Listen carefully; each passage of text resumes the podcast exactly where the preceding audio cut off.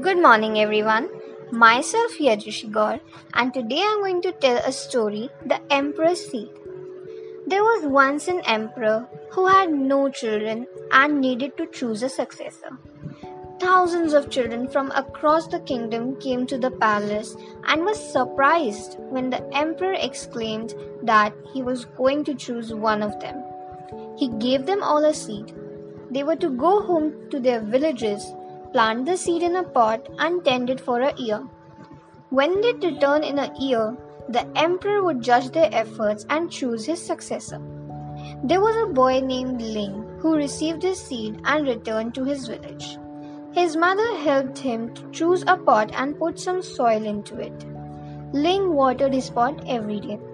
Once a week, the children of the village would get together to compare their plants. After a few weeks, there were signs of life in all but Ling's pot. The weeks passed and Ling continued to water his pot every day. After a few months, the pots really came to life. Some had trees starting to grow, some had flowers, and some had leafy shrubs. Poor old Ling still had nothing growing in his pot, leading the other children to make fun of him. Ling continued to water his pot every day. A year passed, and it was time to return to the palace to show what had grown and decide on the new heir. Ling was anxious as his pot still showed no signs of life. What if they punish me? They won't know that I've watered it every day. They'll think that I'm lazy. His mother looked him in the eye and explained that whatever the consequences were, he had to return and show the emperor his barren pot. Ling and the other children entered the palace gates. By now, some of the plants were looking magnificent, and the children were wondering which one the emperor would choose. Ling was embarrassed as the other children looked at his lifeless pot and scoffed. The emperor came out and started to make his way through the crowd, looking at the many impressive trees, shrubs, and flowers that were on display. The boys all puffed their chests out and tried to look as regal as possible, hoping that they would be chosen as the heir to the empire. Then the emperor came to Ling. He looked at the pot, then he looked at Ling. What happened here? he asked. I watered the pot every day, but nothing ever grew, Ling muttered nervously. Then he moved on.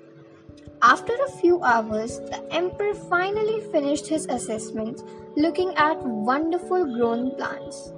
He stood in front of the children and congratulated them on their efforts. Clearly, some of you desperately want to be the emperor and would do anything to make that happen. But there is one boy that I would like to point out as he has come to me with nothing. Ling, come here, please. Oh no, thought Ling. He slowly sauntered to the front of the group, holding his barren pot. The emperor held up the pot for all to see, and the other children laughed. Then the emperor continued. A year ago, I gave you all a seat. I told you to go away, plant the seed, and return with your plant. The seeds that I gave you all were boiled until they were no longer viable and wouldn't grow.